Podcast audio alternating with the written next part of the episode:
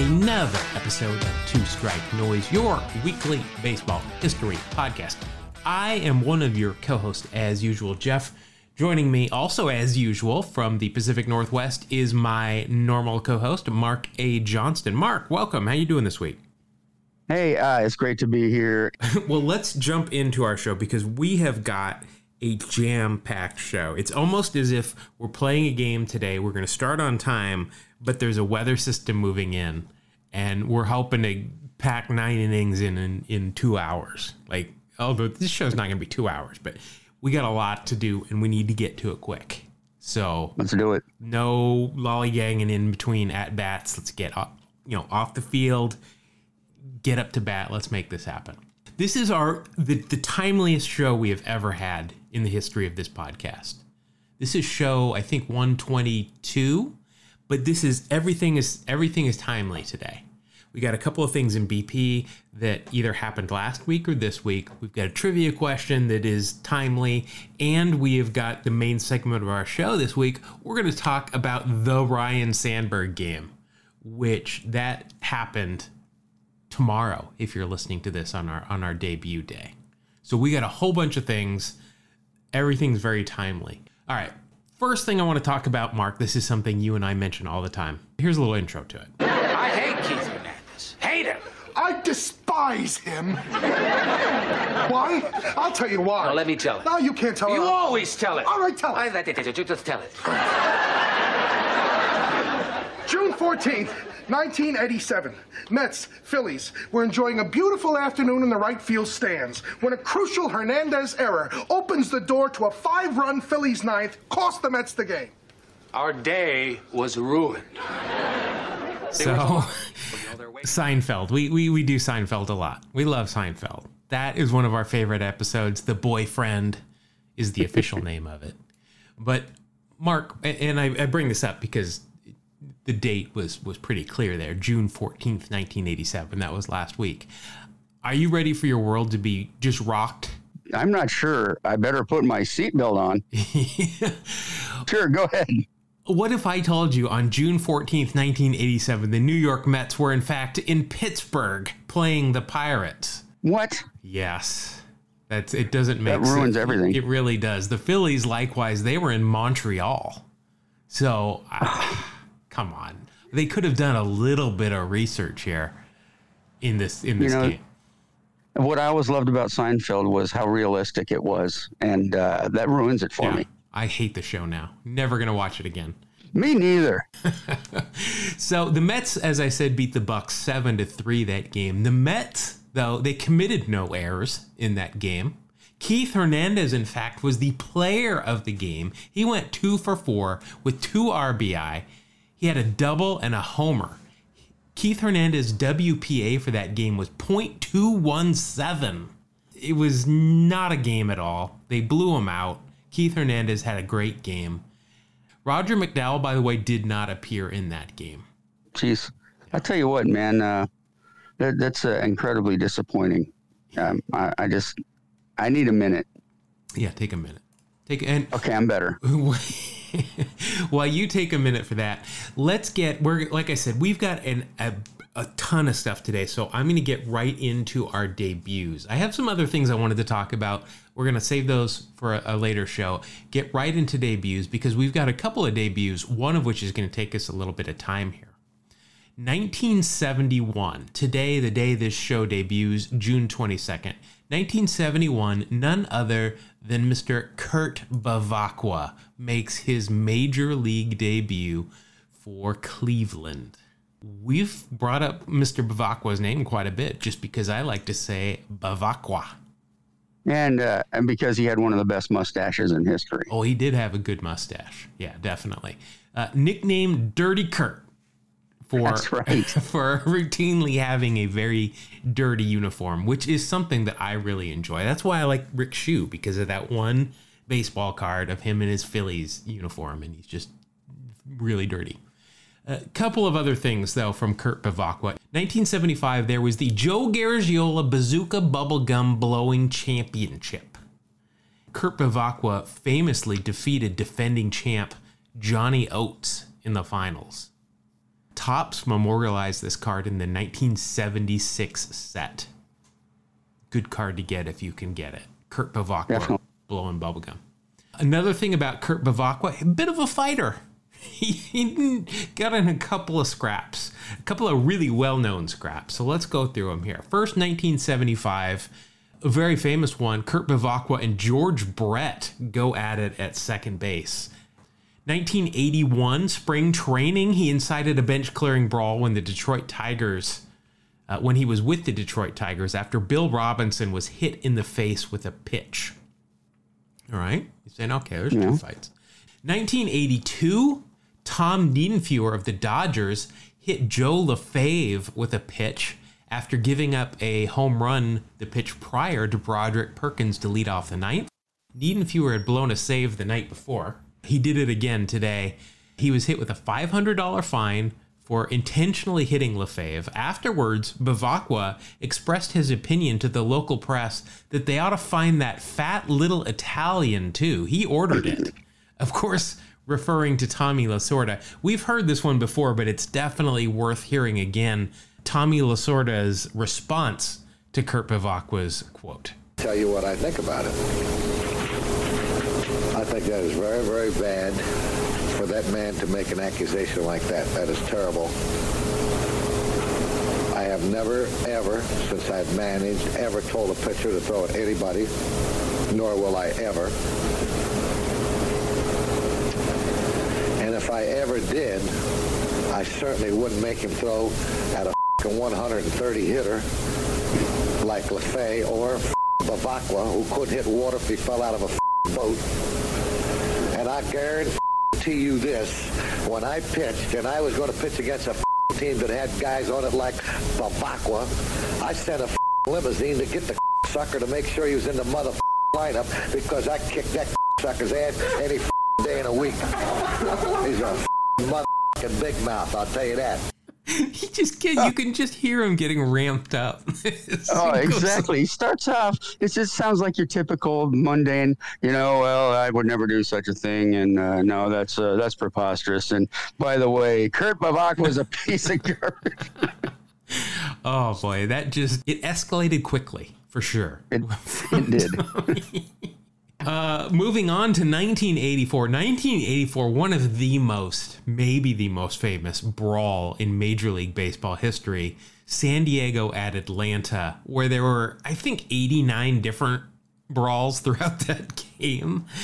Uh, Bevacqua, not in the lineup that day, but he was still a big part of it as he was doused with beer by a fan at one point and went into the stands after the fan, in which would it was just an ugly fight all around, just an, a black mark on baseball that day. That was a just a out of control game all over.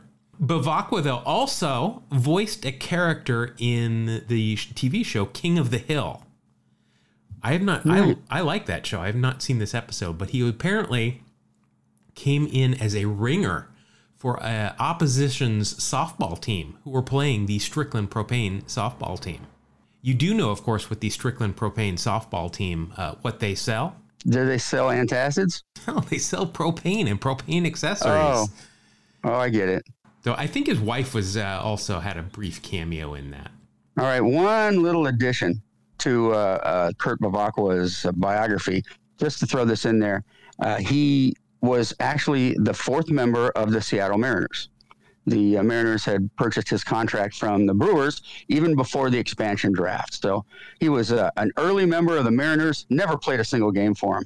He, in fact, he has a Seattle Mariners card, 1977 Topps. Yeah, He's in a Mariners just, just like Lou Piniella, who's got the pilot's card, though he never played. That's right. for- exactly like that. Doing a little bit of research on him just for this little segment, he has got a lot of information. he's, is, he is a character. Oh, definitely. So we got one more uh, one more debut from June 22nd in 2007 and Mark you're you're very familiar with this guy. Ryan Rowland Smith made his debut for the Seattle Mariners the first hyphenated name in Major League Baseball. That's right. lot of lot of letters on the back of his jersey. I'm I'm currently I'm waiting for the first hyphenated last name that also has a junior or senior or the third or something like that on the back just to see how much how much how much of an arc that name will will cause on the back of the jersey. Ryan Rowland Smith, first strikeout victim in the big leagues. Any idea who it was? Uh, not a clue. It's Ken Griffey Jr.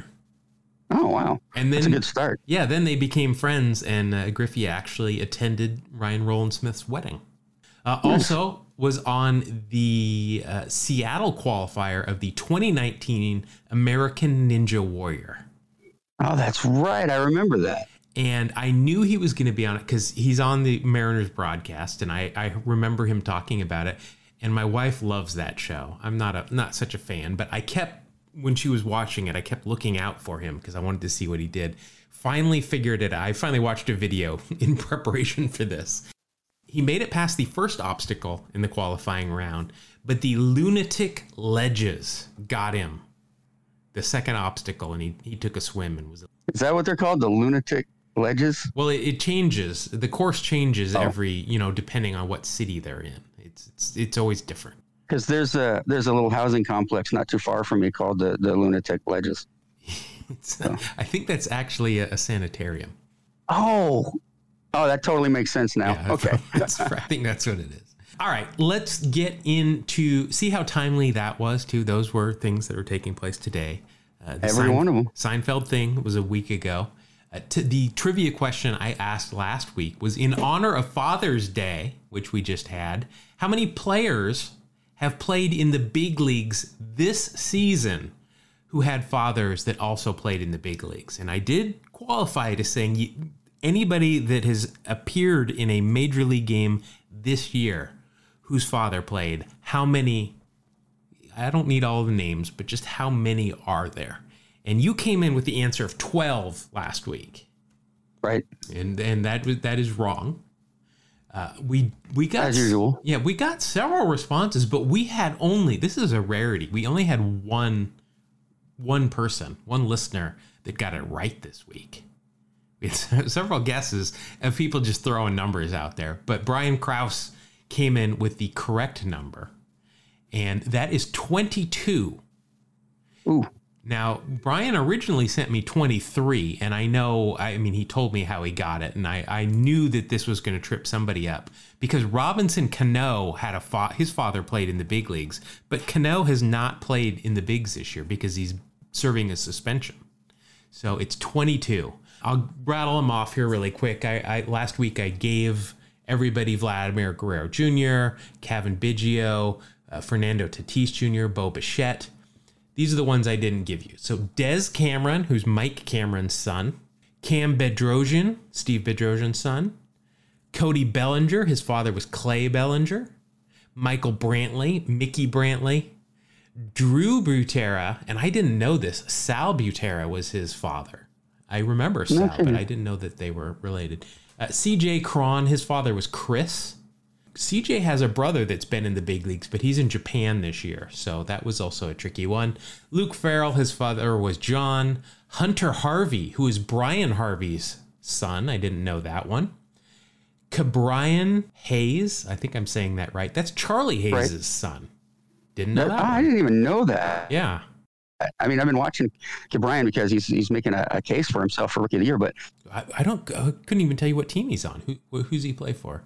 um, Pittsburgh. Well, that would be why I couldn't tell you what team he's on. Lance McCullers Jr. That's kind of an obvious one who his father was.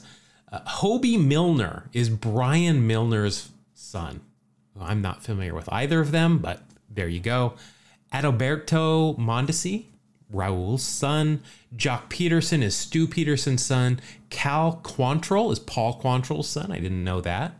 Austin Romine is Kevin Romine's son. Travis Shaw, Jeff Shaw. Dalton Varsho is Gary Varsho's son. And then finally, Chad Wallach is Tim Wallach's son. So You know, some of those I should have put together but didn't. exactly like Cal Quantrill. There, Quantrill's a pretty uh, unique Exactly. last name, and of course, you know Paul Quantrill was a great pitcher for the the Blue Jays for a long time. Mm-hmm. Like I said, there are others that like played last year but haven't appeared in a big league game this year. But the correct answer was twenty two. Let's go into our trivia question for next week. So this one, I'm not sure. I'm not sure if this is going to be easy or hard. Uh, which team has had the longest streak of not having been no hit? So we know it's not the Mariners. We know it's not the Rangers. Uh, I think Cleveland's been no hit this year. I think. I think half the league's been hit this no hit this year. But which team has been the longest since they were no hit? That's an excellent question. All right. Well, you put your brain power to that one, and uh, we'll come back next week and we'll let you know. All right. Let us let the ground screw come out and do their thing because we have got something very exciting to talk about today. We are going to talk about the Ryne Sandberg game. And the reason I wanted to do this one is because it's awesome. Also, keeping in that timely topic that we were we were talking about, this game took place June 23rd, 1984. So if you're listening to this on our debut day, the anniversary is tomorrow on Wednesday. So as you can guess, something called the Ryne Sandberg game. It involves Ryne Sandberg. I was going to guess Von Hayes. Yeah. so coming into Saturday, June 23rd, 1984, the Cubs were in third place. They were only a game and a half behind the Mets, but they were struggling. They'd lost 10 of their last 16 games. This was the Saturday game, as I mentioned, and it, was the NBC game of the week. Now, Mark, you and I have talked about the NBC game of the week before. In 1984, especially like for me, who I think I just got to Salt Lake City, and I wasn't really watching baseball at this point anyway, but the NBC game of the week, that might be the only baseball game I got to see on TV the entire week. So this was a big, big deal. Absolutely. This was back when it was Bob Costas and Tony Kubek. And I remember them specifically doing the game of the week. And then later it became Vin Scully and Joe Garagiola. And both of them, I, both of those teams I thought were great calling the games. At this point, it was, like I said, still Costas and Kubek. They were there. And because this was a national game, Harry Caray, you know, there was no local TV for WGN. So Harry Caray moved over to the radio for this one. And I'm saying that just because I've chose some highlights from this game. I've, I've and I grabbed the Harry Caray version versus the Bob Costas and Tony Kubek. So let's set the stage here. First of all, I want to mention the umpires for this game because this is this list of umpires is very impressive. First, behind home plate is Doug Harvey. I think Doug Harvey's in the Hall of Fame as an umpire. I'm not sure about that, but I know he is a very, I remember him as being like one of the umpires when I first got into baseball. At first base, here's a name everybody's still familiar with. It's Joe West, a younger, svelter Joe Boy West. Joe. Yeah. Yes. Still umpiring, just recently um, had the game where he's now umpired more than anybody else. Probably a few too many, if I'm being honest awful, awful country singer, inventor of the West Vest as well, that umpires wear.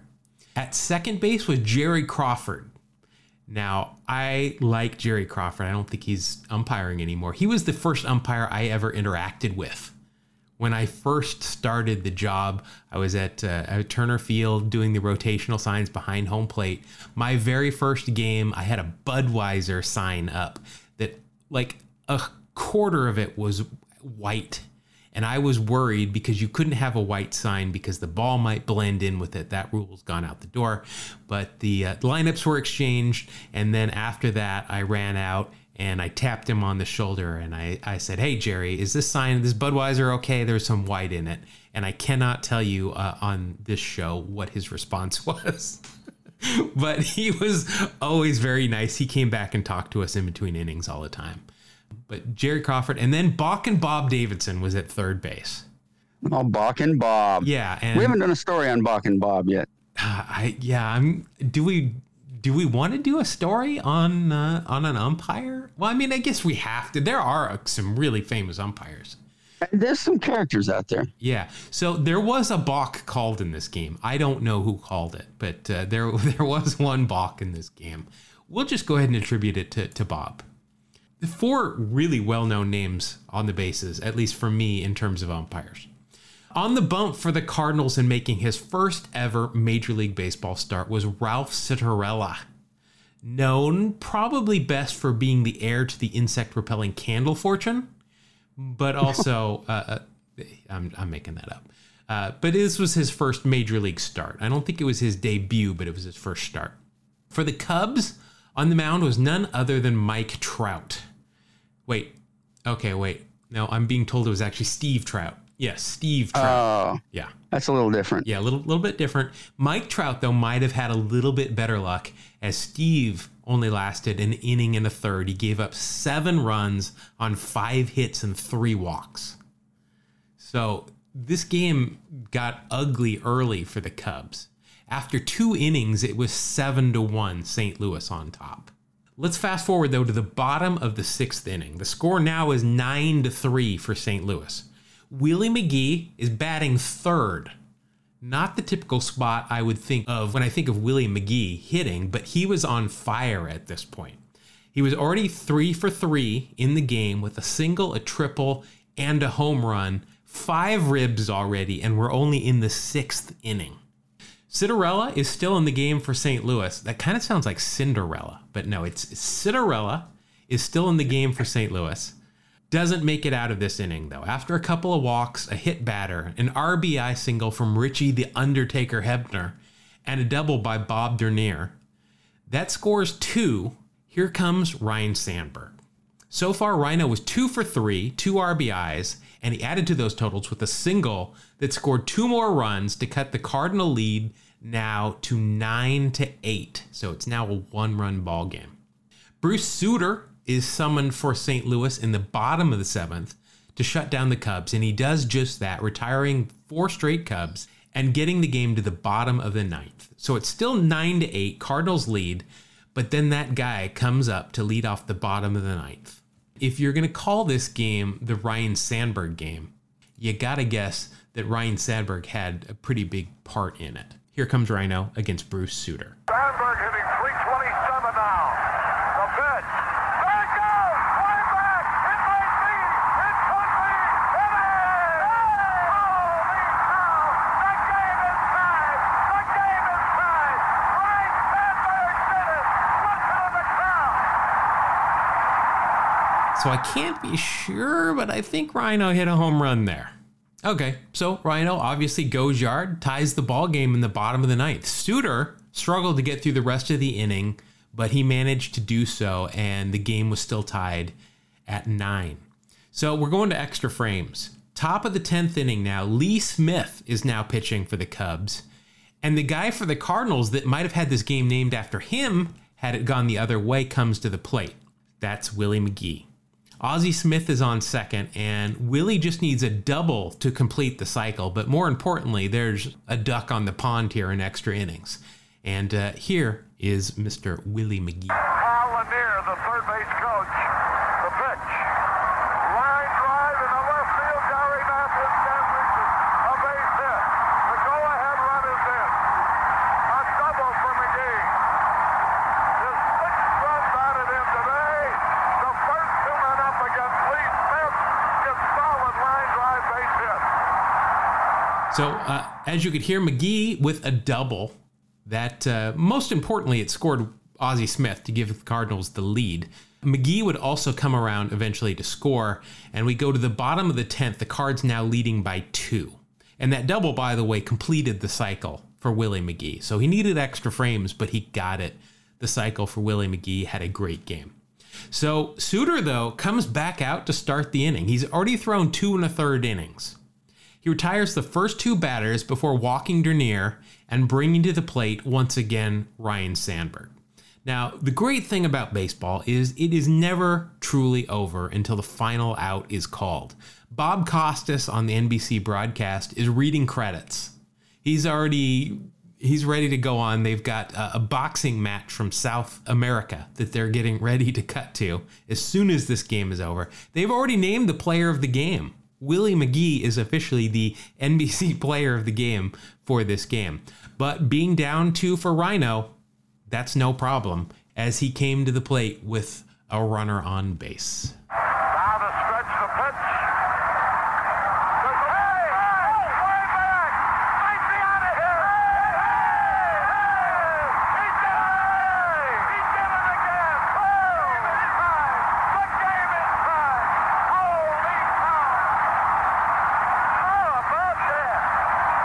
All right, so Ryno took Sutter deep for the second time and once again has tied this game up now at 11.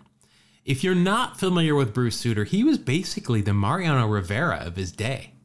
Sutter only allowed 77 home runs over a 1,042 innings pitched in his 12 year Major League Baseball career. That's an average of one home run every 13 and two thirds innings. Yet he's given Wow. up two to Ryno in this one game. Wow. Yeah, I mean, he just Ryne Sandberg obviously had a just a he was proverbial beach ball coming into him every every at bat this game. So Lee Smith took care of the cards in the top of the eleventh. Leon Durham leads off the bottom of the frame for the Cubs.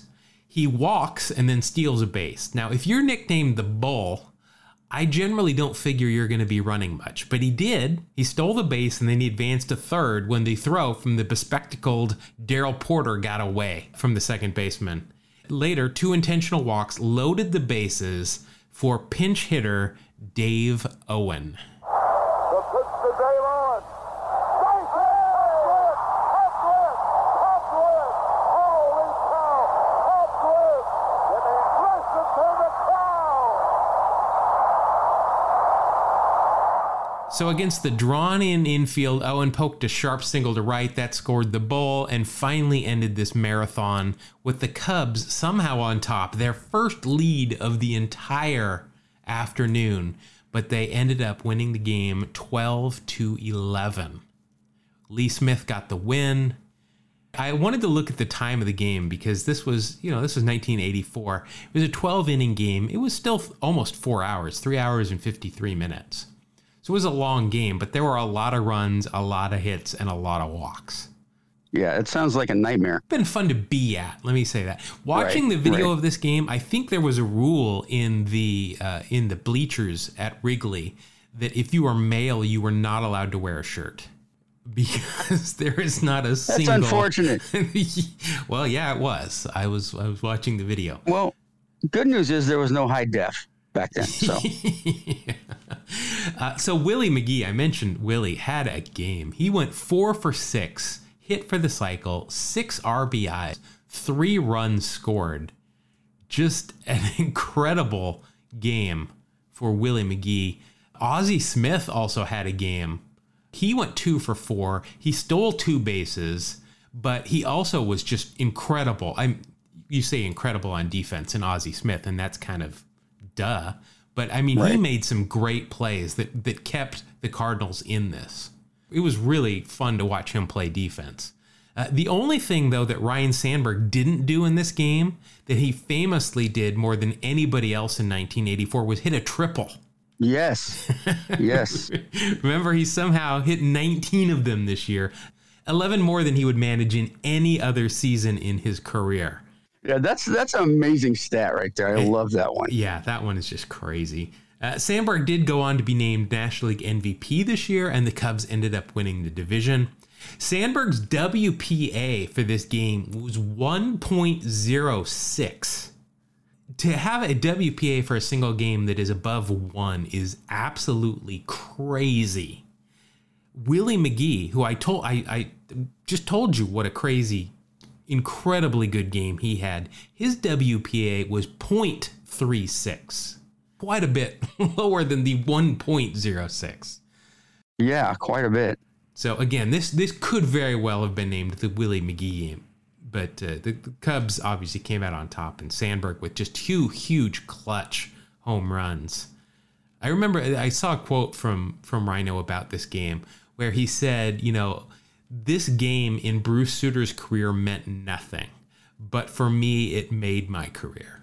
Well stated. Yeah, I mean, he, he also uh, made a joke that he sees Steve Trout at a lot of uh, Cub conventions and so forth, and Steve Trout likes to uh, brag to Sandberg that he, the Sandberg game would have not happened had Trout not been so awful and given up all those runs early that uh, made them have to come back.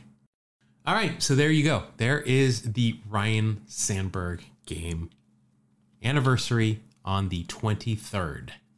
So bake a cake and with the Cubs logo. Or or you can put a rhinoceros on it. One or the other. All right, Mark, it is time to head into the final segment of the show. It is the segment that uh, we have dubbed and we will continue to call Wax Packs.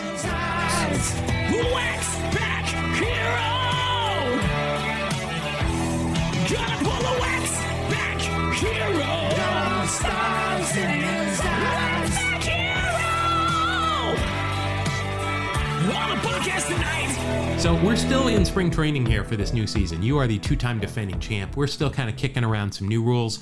We put a call out last week to see if any of our listeners had some suggestions for rules. We got a couple.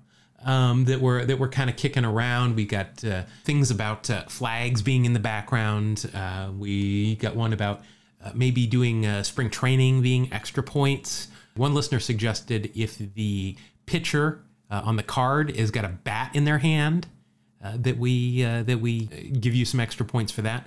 So we're still trying to come up with some. We we don't want to have too many rules because it just takes too long to go through and and remember. But we're going to implement a new rule today that we're going to try out. Uh, we're gonna we're gonna pretend like we're the, an independent league trying out new rules. So today, Mark, what we are going to try out is you and I are both going to pick a team. The team that you pick, if uh, you draw a player from that team, we're going to give you a half a point of war. So this is a big deal. You're going to get five tenths of a point of war if you let's say you pick the Cleveland Spiders and I draw a Cleveland Spiders, you're going to get automatically a half a point of war for that. Now, on the flip side, though, if when I am looking at my cards, if I draw a Cleveland Spiders, I'm going to minus that half a point of war. So there's a little bit of danger here. It's trepidatious territory, I'm telling you. So we're going to implement that just in this game today, see how it works out. Our other rules are, of course, if you've got a mustache, you get an extra tenth of a point of war. It's a really good one. You can give you an additional tenth of a point of that. So you can have a two tenths of a point mustache. Also, if you've got glasses on of any sort, eyewear of any sort, scuba diving gear, as long as it's covering your eyes, you're going to get extra tenth of a point of war. If you are wearing real stirrups that we can see, we can see some white from the sanitaries underneath them, you're going to get a tenth of a point of war. But if they are the dreaded two and ones, we're going to minus a tenth of a point of war. If you are wearing sweatbands with your jersey number, a corporate logo, or most importantly, a caricature of yourself, you're going to get an extra tenth of a point of war for each of those. And if you have since gone on to be included into the Major League Baseball Hall of Fame, we're going to give you a whole tenth of a point of war. So, Mark, I have got uh, this set of 1997 Donruss, not a set, but a couple of packs here. And we're going to go through these again. These are always fun because 97's a year we don't do very often. I've got a pack in my left hand and my right hand. Which one would you like to go with? You know, I'm going to go. I've been going right, right, right. I think it's about time to switch. Uh, let's go left. All right, you went left last week, but still, nonetheless, we'll switch it up. And uh, we'll see here. Now, these are those special packs that I've got to use scissors to get open, which is really scary because Always fun, yes. oh, uh, I forgot we got to we got to name our teams. Oh, okay, yes. So, uh, what team are you going to? Uh, what team are you going to claim? Well, this is going to shock some folks, but I'm going to go with the Seattle Mariners. All right, and, and you know, I, I'm I'm going to really change it up here. I'm going to go with the Oakland A's. Whoa, where'd that come from? Yeah, so any card you get from the Seattle Mariners, you're going to get extra tenth of a point, but any member of the A's that we pull, you're going to minus that half of a point of war. Uh, just a reminder, beyond that, we are going to be using the baseball reference war for the year of the pack. So it'll be 1997. We're going to be looking at the players' war. All right, now these are, oh, there we go. That's not my back. That is these high gloss cards that I'm trying to uh, separate from one another. Now, this is good news for you because you picked the Seattle Mariners, and right off the bat, you got the old man Mariner. You've got Jamie Moyer. Nice. That's a good start. Yes. So at this point, Moyer had been in the league for uh, 742 years, and he was only halfway through his career. Let's see. In 1997, this was uh, his second year in Seattle. He went 17 and five with a 3.86 ERA and an ERA plus of 116. That bodes very well for you. Wow. Yeah. That is a war of 3.7. He's got real stirrups on, and of course, he is a Mariner, which is the team that you picked. So that is right off of the bat a 4.3 right out of the gate for you. That's pretty impressive. Yeah. Now, of course, Jamie Moyer holds the major league record for the most uh, home runs given up in his career with 522. That's that's a lot. including 44 in the 2004 season. That, Wow. That's a lot of home runs. He had a 25 year career. And we talked about this before. Harry Caray uh, introduced Jamie to his future wife. Yes. Harry Caray's been around a bit uh, today on our on our show. But uh, there you go. So Jamie Moyer uh, gets you 4.3 right off the bat. Next, we have got a. When I think of pitchers that hit home runs, this guy certainly did. Uh, I remember him with the Rockies, the Braves, and here with the Astros, it's Mike Hampton. Oh man, Mike Hampton had some good years for the Stros. Uh, wasn't Mike Hampton a, he was the pitching coach for somebody recently. Mike Hampton in 1997. So Hampton came up with the Mariners in 93. He only spent one year there. Then he went to Houston where he spent 7 years of his 16-year career. He went 15 and 10 this year with an ERA plus of 104. That equates to a WAR of 1.7. Uh, I cannot see any real stirrups here, but I can't see two and ones either. Let's just take a look at his batting here for 1997. He hit 137, so for a pitcher, that's like hitting 237. No home runs, but he had eight RBIs. He hit 16 home runs in his career, including. Wow. So his first year in Colorado, 2001, he hit seven home runs in one year. That's incredible. Wow, Yeah, that's uh, that's a guy that likes to hit. I remember hearing about how much he loved to hit, and uh, I did a little research and found out that he uh, he's just a pure athlete. He played uh, football, college football, but not like he wasn't a wide receiver or running back. He was actually a safety. wow. So you got to have speed and and you know be big enough to hit somebody. So yeah, total athlete. This guy. Yeah. So that's weird. I mean, it, it says here that his last uh, years of coaching uh, was uh, as the bullpen coach for the Mariners, I kind of remember that. but he's uh, not since 2017, which is weird. I thought I thought he would it was just recently somewhere. So uh, that will bring that 1.7 brings you up to six even. Uh, next, we've got this is weird. I don't remember Tony Phillips with the Chicago White Sox, but here he is. Uh, Tony Phillips is always an Oakland Athletic, as far as I remember. Well, he was definitely on uh, on those teams in the late '80s. A big part of that, a big utility guy, a member of the '89 World Series team with the A's. After that, he went to Detroit, where he was in Detroit for five years. He was with the A's for nine. He came back his final year in 1999, but uh, he had an 18 year career. That's a pretty good career. In '97, he split time between the White Sox and the Angels ended up with a 106 OPS plus that year. He led the league in, in walks two two times in 93 and 96. That equates to a WAR of 2.6. He's got a mustache, so that's good news, but he's also- got two and ones. So that's just going to be a plus 2.6 for you there. That'll bring you up to 8.6 overall. Nothing wrong with that. All right, so you're at 8.6. Next, you this is one of your favorite guys. These, if you were putting a team together, so far this has been a great pack. Here he is with the San Diego Padres. It's Steve Finley. Oh yeah, I got the soft spot for Mr. Finley. Um, great defensive outfielder, good arm, and he could hit, hit a little bit too. Good career. 19 years in the big leagues. 1997 was his first year as an All-Star with the Padres. 28 home runs. That is not bad. 15 stolen bases, an OPS plus of 110, and that equates to a WAR of 1.5. Uh, he okay. I'm going to give this to you. He's got sunglasses, but they're up on his hat. Like he's not wearing them, but we'll still give it to you. So that is a 1.6. Steve Finley, he was on that. Uh, yeah, he was on the 2001 D-backs World Series team. Yes, that's right. That's where I think when I think of Steve Finley, I think of the Diamondbacks still. But Yeah, he's. I think he's most remembered for being on the Diamondbacks, some good teams there, and and uh, so on. But uh, I, I will always know him as a Houston Astro. yeah, I remember the Astros and uh, and the Padres too. I think was he on that Padres team that went to the World Series but they lost. yeah, he was on that 98 World Series team with the Padres where they lost to the Yankees. Okay. Good career there. Okay, next, uh, here's your catching position. It's Froot Loops. Here, though, with the Rangers, which I don't remember. Tettleton? Yeah. Well, you want on base percentage? I bet he's got it. Let's see. Mickey Tettleton, three time Silver Slugger, two time All Star. 1997, this was his final year in the big leagues. His third with the Rangers. He only appeared in 17 games. Hit 091 for an OPS plus of 21. So, not uh, This was your typical. He was a 36 year old catcher at this point. Just sticking around, sort of thing. Yeah, I'm guessing he got, probably got hurt and then he just hung it up. That equates a WAR of minus 0.5, and there's nothing on this card that's going to help you. So that's just going to be a, a minus 0.5. Switch hitting catcher. Yes, switch hitting catcher, very rare.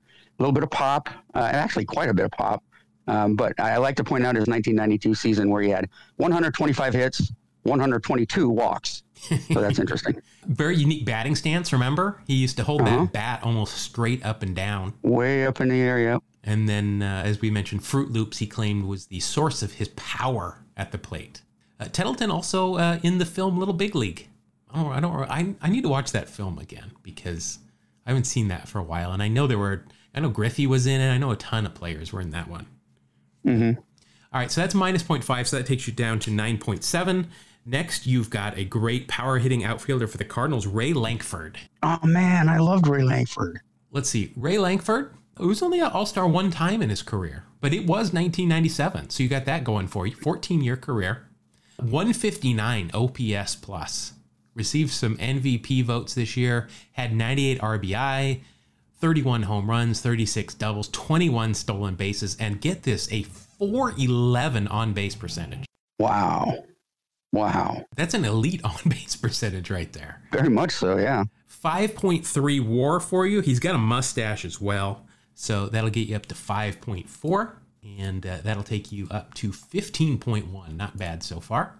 Ray was uh, a good defender, pretty flashy out there at times too. Uh, you go from one Cardinal to another. This is first baseman. I think he was a first baseman. Uh, John Mabry. Oh, Yes, left-handed hitter, a little bit of power. Hit for more for average though. He was on that uh, Oakland team in in uh, what was it? 02? Yep. He got traded to Oakland. Yep. 2002. He started with Phillies and then came over to Oakland. Did okay. 275. A 122 OPS plus that year in 89 games. Hit 11 long balls for him. Um, but in 1997, he did okay. Yeah, not much power. He only had four years where he hit double digits. Had five home runs, 36 RBIs in 116 games.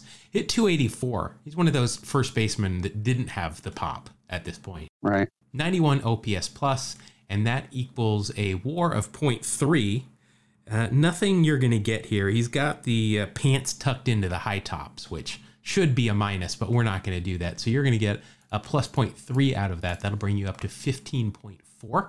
Okay, now this, wow, maybe we should give you uh, extra points for this. I mean, he is a Hall of Famer already, but we also did an entire segment on him earlier in the show. You've got Mr. Ryne Sandberg. One of our heroes. Yeah, that's pretty cool. That uh, folks, that was not a setup. That was just uh, a happy circumstance right there. I know you're all thinking, you guys put that in the pack just to fool us. No, no. Well, I would have Random certainly put him in my pack. All right, so we talked about 1984. 1997 was Ryno's last year in the big leagues. But uh, unlike Mickey Tettleton, he still did pretty uh, had pretty good numbers. 130 uh, he played in 135 games, hit 12 home runs, 64 RBIs, and uh, had an OPS plus of 83. This was, as I mentioned, his final year. Still posted a WAR of 0.8. Uh, he is a Hall of Famer, so that's 1.8. That is the only extra thing you're going to get out of that. But uh, we don't need to go into his numbers. We've been talking about him this whole show, but that's kind of cool that we pulled him during our Ryne Sandberg game episode. Good timing. All right, so you're going to go from one Hall of Famer to another. And here he is with Baltimore. It's Eddie Murray. Man, Eddie, switch hitting legend. Yeah, Eddie Murray always looked grumpy, always looked grumpy, and did not like the press. But he was one heck of a player. Eight time All Star, Rookie of the Year, won a World Series in 1983, three Gold Gloves, three Silver Sluggers. A member of those Orioles teams, that, as I mentioned, the 83 Orioles team uh, that won the World Series. Came in second in the MVP voting two years in a row in 82 and 83. In 1997, it was his final year in the big leagues. He split it between the Angels and the Dodgers. So he's kind of like Pujols this year. Uh, overall, though, only a 55 OPS plus for the year. Didn't appear in many games, and that equates to a WAR of minus 0.1. Ouch. Of course, he's a Hall of Famer, so that'll wipe that out. And he does have that mustache, as he always did. So he's still going to get you a tenth of a point of war. Eddie Murray, of course, a member of the very elite 500 home run club. Oh, this is kind of cool. The Union Craft Brewery in Baltimore made a wheat IPA named after him called Steady Eddie. That's awesome. And uh, they, the Orioles have a uh, have a, a statue of him at Camden Yards. And uh, so you got plus 0.1 out of that. That'll bring you up to 17.3. Next, we have got second baseman for the New York Mets. I believe this was called like one of the best infields of all time at one point when they were all playing together. Here is Carlos Baerga. He's Baerga. Yeah, he uh, he was a solid ball player. So you got Carlos Baerga here. He uh, three-time All-Star, and in 1997 he appeared in 133 games for the Mets. He, you know, this is a pretty standard year. Not a lot of pop. He had some hit some home runs early in his career, but then injuries really slowed him down. Nine home runs, 52 RBIs, uh, OPS of 707, OPS plus of 87, and that equates to a WAR of 1.1. Here's where you'll make up some ground. He's got sunglasses and he's got a mustache. So that'll get Well you done. a plus 1.3. And that'll bring you up to 18.6. Yeah, he uh, did get MVP votes in 92 and 93. So he had, and a Silver Slugger in 93. So he, he, he definitely could hit. So he's on those, those Ricky Mets as well. Yep. That's All right. right. Well, you, you've got a lot of Hall of Famers in this uh, in this pack. I'm not going to lie. Next, here he is with Cleveland, Jim Thome. Well, you got to love this guy. Pure power, just all around good ball player. I don't think he ever got in any trouble either. Walked a lot. Yeah, I think you're right. I, I don't remember Jim Thome ever getting in any trouble. Uh, led the league in walks and strikeouts for several years in a row. 1997 was the first year that he was an All Star. He was with Cleveland. He hit 40 home runs, 102 RBIs, led the league with 120 walks, and had an OPS plus of 156. Came in sixth in the MVP voting. 22 year career. And in 1997, that equates to a WAR of 5.5. He Wow. is, is, as we said, in the Hall of Fame. He he's got his socks pulled up the whole way, so I can't tell anything there. So you're going to get a 6.5 out of that, which is very Wow. nice. That'll bring your total up to 25.1. He was one of the few players that whose prime was during the steroid era who was never suspected of using steroids. Right. Uh, it was reported that shortly after his nephew Brandon was paralyzed in an accident, he his, he asked Thome to hit a home run for him. Thome obliged, hitting two in the next game. Well, that was nice of him. Yeah, just- Paul O'Neill couldn't do it. Nope. Only a triple and an error. Well, that was another rule we were gonna we were gonna try to implement. If you'd been on a Seinfeld episode, you were gonna get uh, That's right. get extra points. So, Thome wasn't, but we're we're referencing one there. All right, so uh, you've got a couple of cards left here. Here is somebody that uh, is mentioned for the Hall of Fame every year, and he was a great player. But he, uh, speaking of steroids, is one of those guys who everybody is pretty sure was using the juice. It is Gary Sheffield. Uh, man, I used to be a big fan of Gary Sheffield. He's uh, he just was he was one of those guys. Wasn't he like 40 40? Maybe he didn't get to 40 40, but he was a, he could steal bases and hit home runs. Uh, so his highest stolen base total, he did it twice, where he swiped 22. So he was a, definitely a 2020 guy.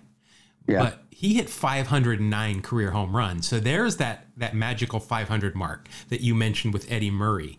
That used to be just automatic, first ballot Hall of Famer if you hit over 500 home runs.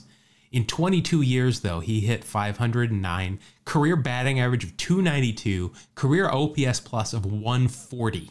But because of those steroid allegations, he is not in the Hall of Fame. That's right. 1997, he was on the Marlins, who of course won the World Series that year. So you got that going for you 135 games, 21 home runs, 71 RBIs, and an OPS plus of 134. And that equates to a war of only 2.6. But you're going to get some extra points here. Probably not as many as you could. He's got the high tops with the pants tucked in, so I can't see there. He does not have enough facial hair to qualify for a mustache, but he does have a caricature of himself on his sweatband, so that'll get you a plus 2.7. Nice. I'll take it. Yes, that's 27.8. I remember when he was on the the the Braves when I was there, and I'm sure probably fans did this every team he went to, but there were some guys that would go sit in the very top row of the right field stands because Sheffield was playing right at that point, and they wore chef's hats and aprons, and they were called chefs chefs. Awesome. I also remember when he was on the Tigers, I had to make some special graphics for him because he was having such an awful year. They didn't want to put up his season stats. Whenever he'd come up, we would show his career numbers versus his current season numbers, which I've never seen before or since then. That's funny. He was did not want to show those. Two cards left. Here you go. Uh, this is a sharp looking mustache here. I think you're going to get two tenths of a point for the giant for the Giants. Marvin Bernard. Martin Bernard. Bernard, I remember. I mean, he. I, I feel like he was with the Giants forever. So nine year career, all nine with the Giants. There you go. I just remember this guy. He would play every outfield position. Uh, he was, looks like he was a, st- regular starter for a couple of years. 1997, he appeared in 84 games, only a 62 OPS plus, and that equates to a WAR of minus 0.2. But he has got that fantastic mustache, so that's going to be a, a a push for you there. I'll take that. Yeah, that mustache helped you out. All right, and your final card uh, with a 27.8 total going into this. I just mentioned this guy on a Twitter thread I was uh, included in the other day. Here he is with Cleveland. He also played for the Braves uh, while I was there. It's Brian Giles. Brian Giles. Why do I want to say pi- uh, Pirates? Uh, well, because Brian Giles was with the Pirates for a while. Or I'm sorry, and, and Marcus Giles was who played for the Braves when I was there, not uh, not uh, his brother Brian. Uh, So came up with Cleveland. He spent seven years in San Diego, five in Pittsburgh, and four in Cleveland. I remember all of those stops because I always liked Brian Giles. I think he got into some uh, domestic problems off the field, so we probably won't talk a whole lot about that. But uh, in 96, it was his third year in the big leagues, his first year as a regular starter, and ended up with a 112 OPS plus, and that equals a war of 2.0. Very nice. Uh, You're not going to get anything else from this card, though. I can't see anything else there that's going to help you. But uh, and even 2.0, that takes your total up to 29.8. It's a very good Wow. total. Yeah, I'm not upset about it.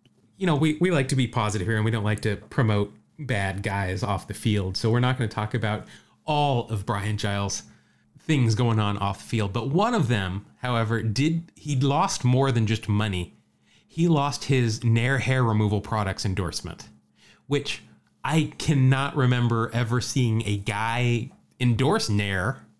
but apparently, Brian Giles did at one point, and he paid the price.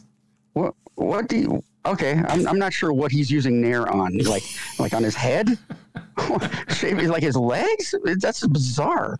Rafael Palmeiro did commercials for Viagra. What's so wrong with Nair? I don't know. I just don't know a lot of guys that aren't swimmers that use Nair. Yeah, you don't put that on your head. No, I, I don't have to shave very often either. It just doesn't come back. All right, so you're at uh, 29.8. That's going to be a tough one to uh, tough one to beat. But let's uh, let's cut open this next pack. Remember, I chose the A's. You chose the Mariners. Let's Yes. crack these cards a little bit. Oh, boy, that is. and they're still like stuck to each other. All right. Let's see. Now you had like several Hall of Famers. You got off the bat good with Jamie Jamie Moyer, and I'm starting with uh, Astros uh, center fielder Ray Montgomery. Um, wait a minute, wasn't that the star of Bewitched, Elizabeth Montgomery? Elizabeth Montgomery. yes. I was close. Uh, Ray Montgomery. I, I do not remember this name at all. He appeared in the big leagues for three years. All of it was with Houston. In 1997, he appeared in 29 games, had an OPS plus of 60 and a WAR of minus 0.1. And uh, there is nothing on this card that is going to help me in any way. So once again, I am I'm starting off in the negative. I think last week, didn't I? I was like at negative one. Like I was at a, a whole Right. number. You know, I was just thinking, what if Daryle Ward played for the same team as Montgomery and they batted one after the other in the lineup? Montgomery Ward. That would be kind of cool. Yeah, did you see the for the Charlotte Knights this week? They're the AAA club for the uh, Chicago White Sox. They have got a guy in the lineup. His last name is Berger, and they've got another guy that started with him whose last name is Fry. Awesome. They got to have a, a value meal whenever they're in the lineup, something like that. That's awesome. All right. So uh, thanks a lot, Ray Montgomery. All right. Next, well, he's not a Hall of Famer. Do we get extra points if we've done an episode entirely on this player? Maybe. Let me maybe think. That uh, that You might be something that we want to add into the rules because I've got Fernando Valenzuela here with the Padres. Oh, yeah. Oh yeah, you did a Fernando Mania. All right, so Fernando, of course, obviously you think of him as a Dodger. 1997 when his was his final year in the big leagues. He split it with the Padres and the Cardinals, and it didn't go well either place. He ended up with a two and 12 record and an ERA plus of 81. Of course, Fernando, 17 years in the big leagues, a lot of very impressive years with the Dodgers. Maybe if you haven't listened to it, go back and listen to that Fernando Mania episode. That was a lot of fun. In 1997, this equates to a war of minus 0.5. Um, and, and of course, he's wearing the two and one stirrups. So uh, that's a minus 0.6, and I am once again headed in the wrong direction. Oops. All right, we don't need to go into any other stuff uh, because we've covered it all on that other episode. So we'll go straight into my next card, and it is outfielder for the Rangers. I think of this guy mainly as a Brewer. It's Darryl Hamilton. Yeah, I think of Hamilton as a brewer too. Let's see. So Darryl Hamilton uh, played 13 years in the big leagues, seven of which were with the Brewers. Here with the Rangers in 97, actually 96 he was with the Rangers. 97 he spent the year with the Giants. Uh, he had an okay year, ended up with a 91 OPS plus, uh, 43 RBIs, 15 stolen bases, but he was caught 10 times. That's not good. 61 walks, 61 strikeouts. All of that equates to a war of 0.5, so, you know, I'm happy with that at least. Uh, I'm not going to get anything else. Uh, this isn't good looking card, though. The Rangers were wearing uh, throwback jerseys here. So he's got those stirrups pulled, or the, the, the, I say stirrups, they're colored socks pulled the whole way up, but that doesn't help me at all. It'll at least get me to, to only minus 0.2. There's something interesting, Jeff. Speaking of Fernando, there's actually one player right now that does throw the screwball, and that's Hector Santiago. I thought we talked about a, a couple of weeks ago that somebody else had come up with the Brewers this year that featured a screwball. Yeah, um, if so, didn't see it, but I believe you. I think we did talk about that. Now that I think about it, Yeah, it was like the I think it was even the week after we did Fernando. All right, this guy. Wow, we've talked about this guy a lot. I like I talked to him about him a lot because he was the third base coach for the A's for several years. He's now in the second year of being the manager for the Kia Tigers in the Korean League. He's nicknamed the Big Marine, even though he was never in the Marines. Matt Williams. Oh, Matt Williams. Yeah, we have talked about him. Good, solid defender at third base with a lot of power. uh, four-time Gold Glove winner, four-time Silver Slugger winner. 2001, he was on the Diamondbacks, that uh, team that we talked about earlier that won the World Series. 1997, his lone season with Cleveland, who also went to the World Series that year. Matt Williams was one of the answers to uh, name a player that hit a home run in the World Series in three different decades. He uh, in uh, 89 with the Giants, 97 with the Indians, and then 2001 with the D backs. So 1997, good year. 32 home runs, 105 RBIs, ended up with a 101 OPS plus. All of that equals a war of 4.3 because of that defense. Uh, he's got flip down sunglasses and he's got real stirrups here. So that'll get me a 4.5. Nice. That's that's very nice. That'll bring me up out of the negative, and I'm at positive 4.3 now. So we've talked about Matt quite a bit. So we'll go on to my next card, and it is uh, one of the Benes brothers. Here he is with the Cardinals. It's Andy Benes. I remember when there was a big deal and the Mariners traded for Andy Benes, and it was like one of the first big trades the Mariners ever made. Yeah, so remember, Andy Benes was picked number one overall in 1988 by the Padres. Pitched for San Diego for seven years, and then he was traded in the middle of the 95 season to the Mariners. He ended up going seven and two that year, but the ERA was a 5.86. That's an ERA plus of 82. So you got a lot of run support, I'll say that. I guess so. Let's see, 97, he was uh, in his second full year with the Cardinals. He went 10 and 7 with a 3.10 ERA and a 135 ERA plus. That equates to a war of 4.1. Wow. Uh, nothing else on this card's going to help me at all, but uh, 4.1 uh, almost doubles my score. I'm up to 8.4 now. Oh, this is interesting. Todd Jones. Do you remember Todd Jones, reliever? absolutely. uh, I think of him with the Tigers more than anything. So he wrote a column for the Sporting News in 2004, and he wrote. This is kind of weird that he he found a tell in Benes that he shared with his teammates that Benes would grit his teeth when preparing to throw a slider, and so everybody knew when he was going to throw a slider. Maybe that happened in Seattle. Maybe that, that's a possibility.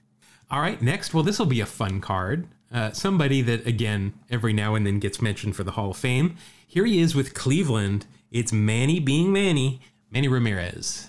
Even what to say about Manny Ramirez? He is uh, he's a character. You know, he, yeah, he, he is, uh, he, he definitely had fun playing the game. He did his own thing. he never really let anybody else tell him how to play uh, baseball. And he loved to play. He was one of those guys that played anywhere. He played overseas. He, I, I was just another Twitter thread I was on today. Somebody posted a card, a baseball card of him in an A's uniform, where he never played for the A's in the big leagues, but he played 19 games for the uh, for the AAA club one year. Uh, just Wow. loves to play the game. In 1997, uh, big year. Uh, no MVP votes.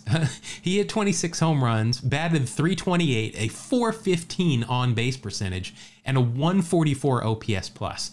Didn't receive an MVP vote. Wow. That's kind of weird. Uh, all that equates to a WAR of 4.6.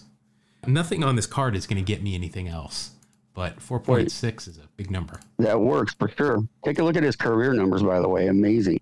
312 with 555 home runs. Uh, Wow. Our second guy that has over 500 home runs, but because of the steroid allegations, not anywhere close to getting in. All right. So next, I have got a Hall of Famer. It is with the uh, Texas Rangers. It's one of the Hall of Famers, nicknamed Pudge. It's Ivan Rodriguez. One of the greatest catchers I've ever seen. Guy had a hose from behind the dish. Hall of Famer, MVP, 14 time All Star. Wow. He was uh, on that 2003 Marlins team that won the World Series, his one year in Florida. 97, he was in the midst of his, uh, he was in Texas for 13 years, uh, including 2009 when he split time between Houston and Texas near the end of his career. But in 1997, he was an all star. Uh, OPS plus of 114. He hit 20 home runs, 77 RBI, and uh, just good numbers all around there. Let's see, that equates to a war of only 6.5. Plus, he's a Hall of Famer, so that is 7.5. I'm getting some big chunks of ground here that I'm making up after That's, starting in uh, the negative. That's a lot of good defense uh, pumping up that war. Yeah. Now, remember earlier in our trivia question, we asked uh, players that had played this year in the big leagues whose fathers were had also played. His son was uh, has pitched uh, for a couple of years in the big leagues, Dereck Rodriguez. But Dereck Rodriguez has not appeared in the big leagues this year. Right. That was one of those guys I had to look up when I was coming up with the answer there. Oh, I remember. I remember this. So, Ivan Rodriguez married Maribel Rivera on June twentieth, nineteen ninety nine, the same night that he got called up to the big leagues for the first time. wow. What a blissful day. Yeah, that was. Uh, and then, uh, then he made his major league debut against the White Sox and threw out two base stealers. Beautiful. It's a good, uh, good way to start a career. All right, so I'm at 20.5. Your final score was 29.8. This guy might not. Uh, well, it depends on what year it is. This was obviously taken in the same game as that Darryl Hamilton, because it's a Rangers throwback uniform. It is Juan Gon, Juan Gonzalez. Juan Gonzalez another guy with a ton of, of great stats, but there's always questions. Oh yeah, a lot of questions about uh, what he put into his body. He ended up with 434 home runs over 17 years, but again, just a lot of steroid acquisi- uh, accusations. 98, he was named MVP. 96, he was named MVP. I uh, I pulled the one year that he didn't name it wasn't named MVP in that three year span. Let's see, 97 hit 42 home runs, 131 RBIs, an OPS plus of 131. And that equates to only a 2.7 war. He does have a good mustache, though, so that's 2.8. Nothing wrong with that, man. But not a great defender. No, he was not. One, I think, you know, the Rangers and the Tigers are where I mainly remember Juan gone. Yeah, I remember him definitely as a Ranger. Uh, also played in Cleveland for a little bit. I guess I remember that vaguely as well. Apparently, Juan Gonzalez was very good friends with former President George W. Bush, of course, who you know owned the Rangers when uh, when when uh, Gonzo came up. Uh, Gonzalez stated that quote a friendship that goes beyond baseball. So I am now at 23.3. And next, we have got a pitcher for the Dodgers who infamously tried a roundhouse drop kick during a brawl. I believe it was against the Rangers that we've been talking about. It's Chan Ho Park. Do you remember that brawl? I do. I remember the. I remember the like um, weird Bruce Lee kick. He kind of spun and He kicked missed, his leg though. back. Yeah, he, he missed. Good thing too. Yeah, with those spikes on. Uh, 1997, the first year he really uh, pitched a lot. The first, uh, well, 96, he came out of the bullpen a bit. Uh, 97, he started 29 of 32 games. He went 14 and 8 with a 3.38 ERA. That's a ERA plus of 115, and that is good for a WAR of 3.5. Uh, nothing in the card is going to get me anything extra, but with that, I creep closer. I am now only three points behind you. 17 years in the big leagues for Chan Ho Park, a 124 and 98 one loss record. Okay, next here with the, I'm, I'm hoping for an A at some point in this pack so I can get my bonus point. Uh, next for the Chicago White Sox, James Baldwin. Uh, not related to the Baldwin brothers. No, he is definitely looks nothing like the Baldwin brothers. Uh, James Baldwin pitched for 11 years. Most of it was with Chicago. Seven years in Chicago.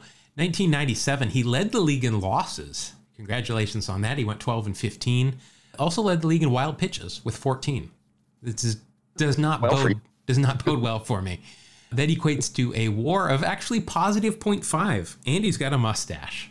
Well, that'll get me 0.6. That'll bring me up to 27.4. Next, we've got a Martinez pitching for the Dodgers. It is Ramon Martinez. Ramon, a, fine pitcher in his own right. He definitely is. You know, when you're Pedro Martinez' brother, though, you're probably not, probably won't be remembered quite as much. Also, the cousin of Denny Bautista. Good baseball family. Uh, 1997, he went 10 and 5 with the Dodgers, 3.64 ERA. Struck out 120 and had an ERA plus of 107. That equates to a WAR of 1.6. Uh, nothing else really going to get me anything on this. He's got a five o'clock shadow, but it's it's more like a two thirty shadow.